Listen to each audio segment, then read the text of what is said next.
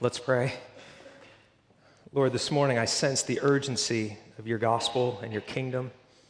Lord, it's a new teaching, but to many of us it's 2,000 years old. And I pray this morning that it would be renewed in our hearts, that we would receive what you have to say. And Lord, as the preacher, I ask, me, I ask that you would help me uh, to be useful to your people and be true to your word. So come, Holy Spirit, and help all of us. I ask it in Jesus' name. Amen. You may be seated.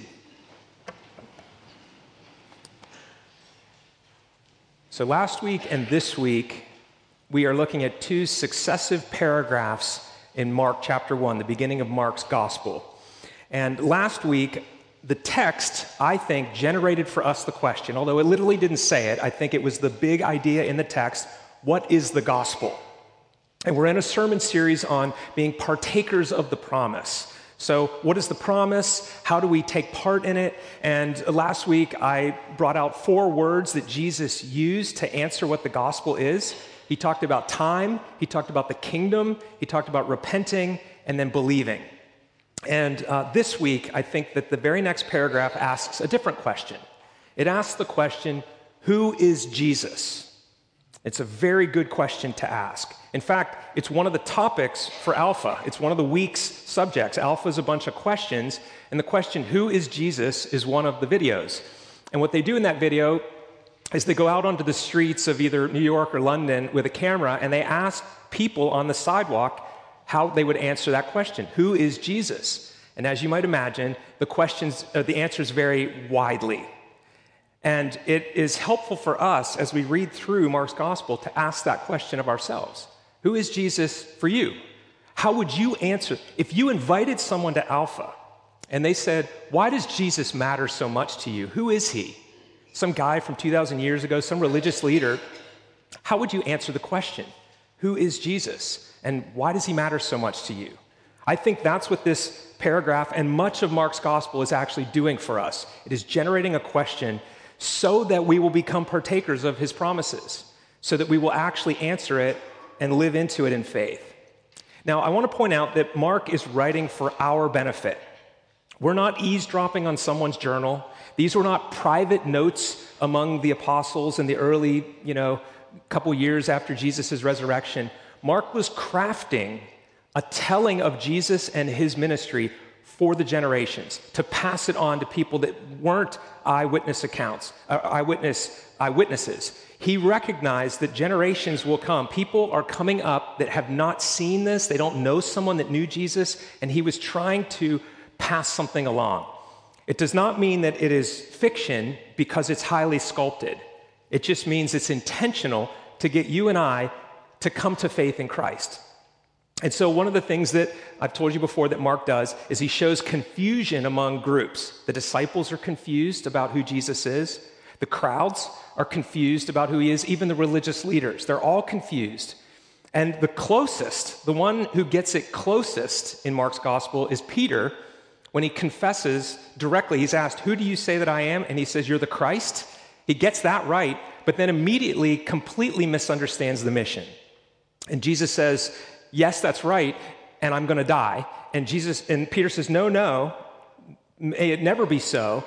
And then he says, Get behind me, Satan. You have the things of man in mind, not the things of God. So even though Peter got the identity right, he totally misunderstood the mission.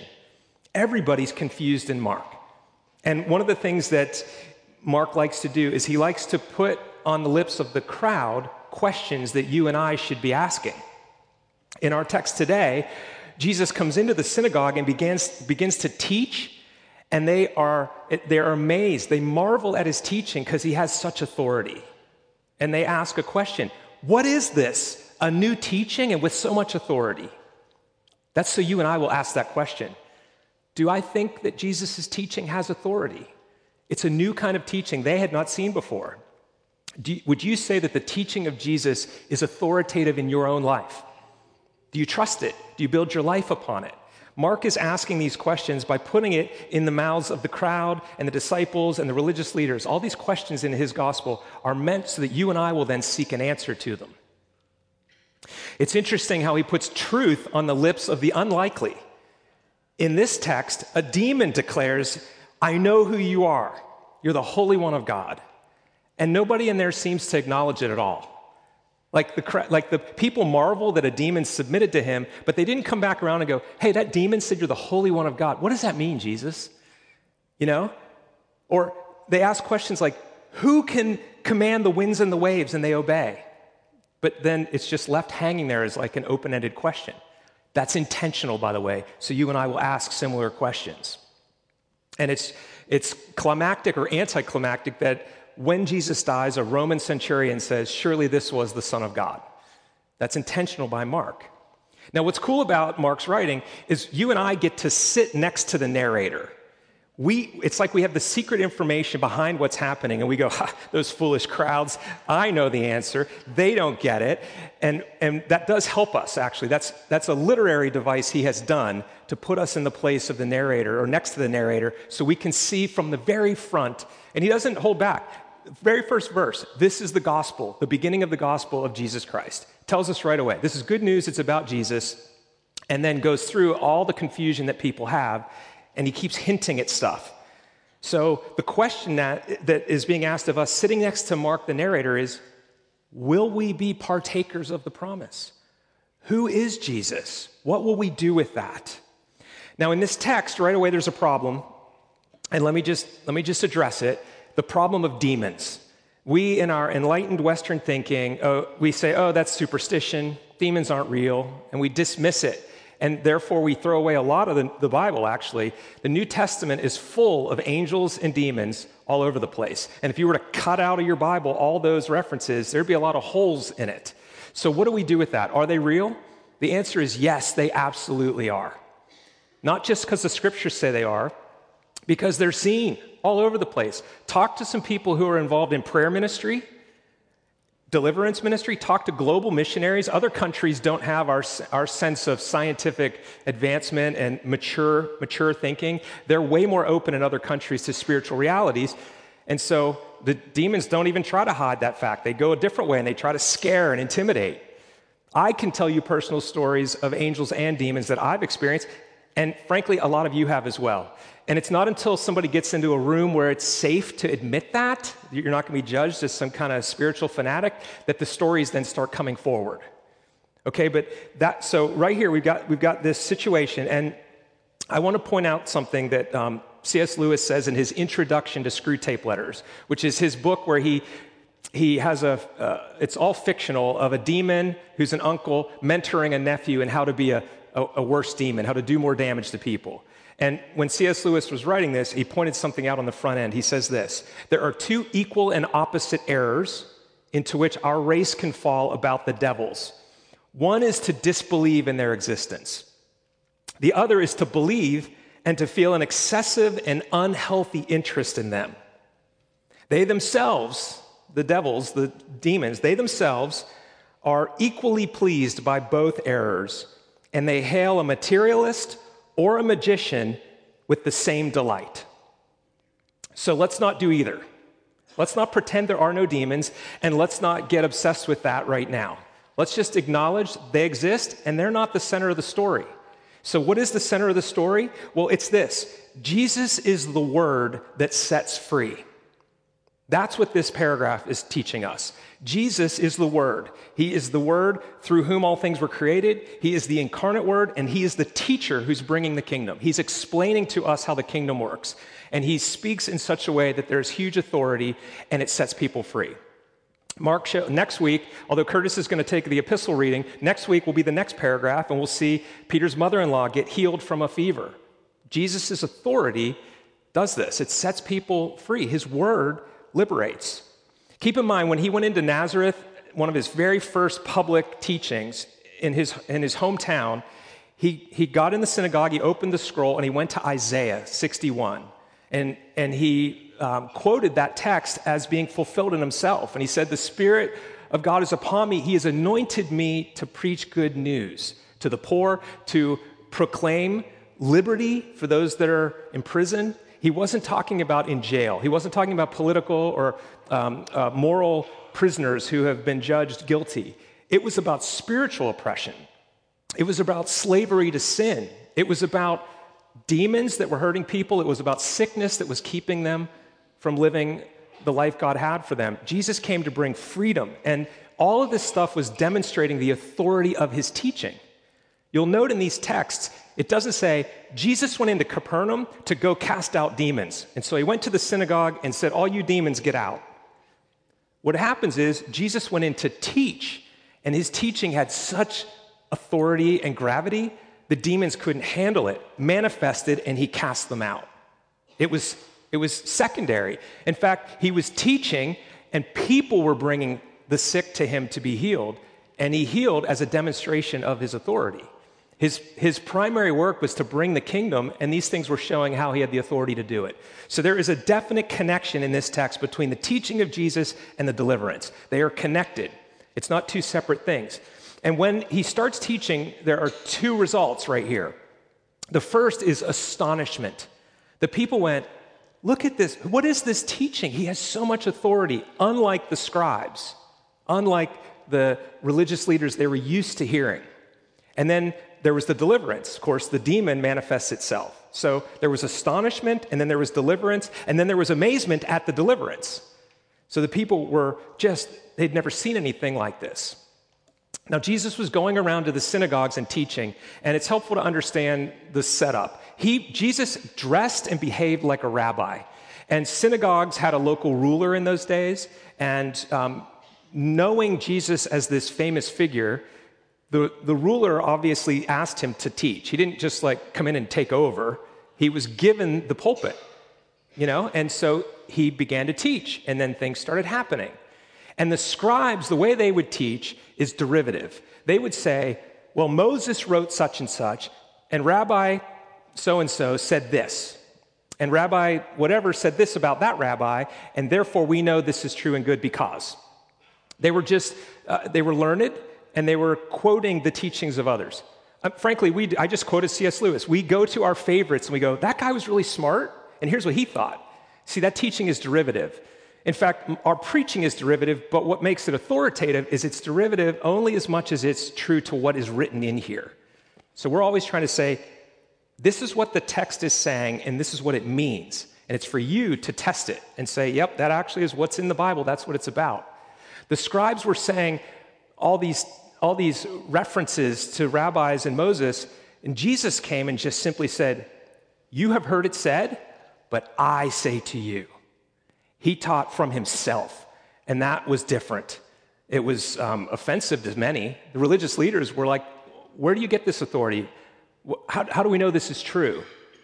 And the answer is, Well, look at the authority and the results amazement, demons cast out, people healed. Oh, and kill me, and on the third day I'm going to rise. Right? So when the resurrection happened, it validated everything that he taught. That's how we know it's authoritative because it's true and it's good and it's right. You've heard it said, but I say to you. And he said, This comes straight from God. I've gotten it from my Father. I only teach what I hear from the Father. That was his source. Now, Mark, Mark shows the different reactions that people have all through his gospel, every chapter. They're, they're astonished at the authority, they're amazed at the demon's submission. But I want to point out that is not faith. It does not mean they believe and are trusting him. You know, in, uh, in James chapter 2, he says, Do you believe in God? Good. The demons believe as well and tremble. And James is making the point that just to say I believe in God, I believe that He exists, does not mean I'm trusting in Him with my life. That is putting your weight on the teachings, much like you're sitting on those chairs and pews. You entrusted your weight to them that the, that the pew wouldn't fall down when you sat on it. The demons believe there is a pew, but they're not going to sit on it. They know Jesus is real, but they don't surrender to his lordship. They don't come under his authority. They don't serve him. The people were amazed, but you know, lots of things are amazing. It's cool to stand back and watch circus tricks and watch people that are talented um, and be amazed at them. But that doesn't mean we put our trust in those people or those things. The question is are you going to trust the teaching of Jesus? Do you actually believe that it sets people free, including yourself? Now, one of my favorite teachers is Dallas Willard, and he makes this point. When you ask people who is the smartest man to ever live, they almost never say Jesus. They say things like Socrates or some old philosopher, or more recently, Einstein. Or if they're into money, they say Bill Gates because he was able to get so rich or whatever. They seldom think right away Jesus. We think of him as this lover of the poor, meek and mild. We think of him as a religious leader, but we don't think of him as intelligent. And yet, when you read through the scriptures, his teaching is brilliant. There's nothing like it. I mean, and the, the people that come to challenge him, the lawyers of the day that come to challenge him, are blown away by his, his witty and quick responses that are true and, and can be tested. You know, the ultimate test of the faith is does it work? Do people get set free? If you give your life to Christ and actually put your weight on his teaching, will you experience the freedom that he says he's come to bring? It's, it can be verified, but you gotta, you gotta come in faith, not just amazement and marveling. The crowds were amazed and marveled. The demons recognized who he was, but will you have faith is the question. Jesus is the word that sets free. Now, I want to point out that he didn't primarily come to teach. He came to rescue and to set free by dying for us. You know, that's, that was the thing. The central thing is the cross. And the freedom that he's won is freedom from guilt, from the judgment of sin, from the wrath of God. That word propitiation that's in the comfortable words is important. It, it means appeasement for wrath. It means that God is, his, his love and his wrath are two sides of the same coin. And it, he is set against sin. And you and I are sinners, and that's a problem. And so his love for us sent Jesus to die for us so that we could be forgiven and reconciled to Him and be credited with His righteousness before any behavior modification happens. Very helpful to get that right. It is a gift that must be received by repentance and belief, and I talked about that last week. But then the interesting thing is there's all these teachings that he gives about how to live. And if I'm right and that what he's teaching here is that his teaching sets people free, are you and I willing to trust Him with our lives and not just with our death? I know there are many believers in here, and I don't question your salvation. I question your living, and I question mine. I'm very comfortable at this point that this that the cross has paid for my sins, and when I die, He will have dealt with all that. I, in other words, I trust God with my death. The question is, am I willing to trust Him with my life? Am I willing to go to his teachings and actually put them in place in my life? So he says things like this It's better to give than receive. Is that true? Do I believe that? He says if you want to be first in the kingdom, you've got to be last. He said, I didn't come uh, in one way, I came as a servant leader. I laid down my life for you. And if you want to follow me, you've got to take up your cross and put to death certain things and then be my follower. Do I actually believe that that is where freedom will happen? Or am I asserting my you know, cultural given rights in this life, life, liberty, and the pursuit of happiness? Or do I want real freedom? See, th- th- this comes after receiving Christ's death for us on the cross, but then it's like, well, well, what does the life look like? He doesn't teach much in Mark's gospel. He describes what happens when Jesus teaches, but in Mark chapter 4, he tells a parable of four types of soils and the sower throws the seed, and the first three are not fruitful for various reasons. The fourth one, though, it says, the, and, and when his disciples ask what it means, he says, in the fourth soil, it's the, the sower sows the word, and those that receive the word, they bear fruit 30 fold, 60 fold, and 100 fold, which, by the way, is a much greater harvest than normal wheat or barley yields. So it's not only does it bear fruit, it's an abundance, it's a big yield but it's for those that receive the word. He says at the end of his teaching in the Sermon on the Mount in Matthew 5, 6, and 7 that if you hear my words and you build your house on them, it's a foundation that's solid. And in this life, a storm is coming. And when, not if, when the storm comes, that house will stand. But the ones who don't build their life on his teaching, the foundation will be wiped out and it'll come down with a big crash. No matter how big and glorious the house is, if the foundation is not right, when the storm comes, it will fall. And the storm is coming for all of us. So the question is will I build my life on the teachings of Jesus and not just trust him for my death? Do I actually believe that he's come to set free? What kind of liberty do I need? Is there more freedom for me, or am I still enslaved because I'm living by the world's systems, even though I might believe in his death on the cross? Jesus is the word that sets free. And Mark is inviting us to respond accordingly. Will you and I be partakers of the promise of Christ? Will we trust in Him and then start to systematically, with His help, build into our lives a type of life based on His teaching? Keep in mind, that isn't what saves you. Having a life that is built on his teaching doesn't save you. It's not about works. Jesus has done the heavy lifting. The work that he did on the cross is what saves us, but it's saving us into this kingdom, and that means there's a new way to live. Now, if I actually believe Jesus is the smartest man that ever lived, and he validated his teaching by rising on the third day, then logically I should go, well, maybe I should look at how he says to live instead of the other places I look to decide how to live. It's a different kind of life. And I'm telling you, there's freedom there.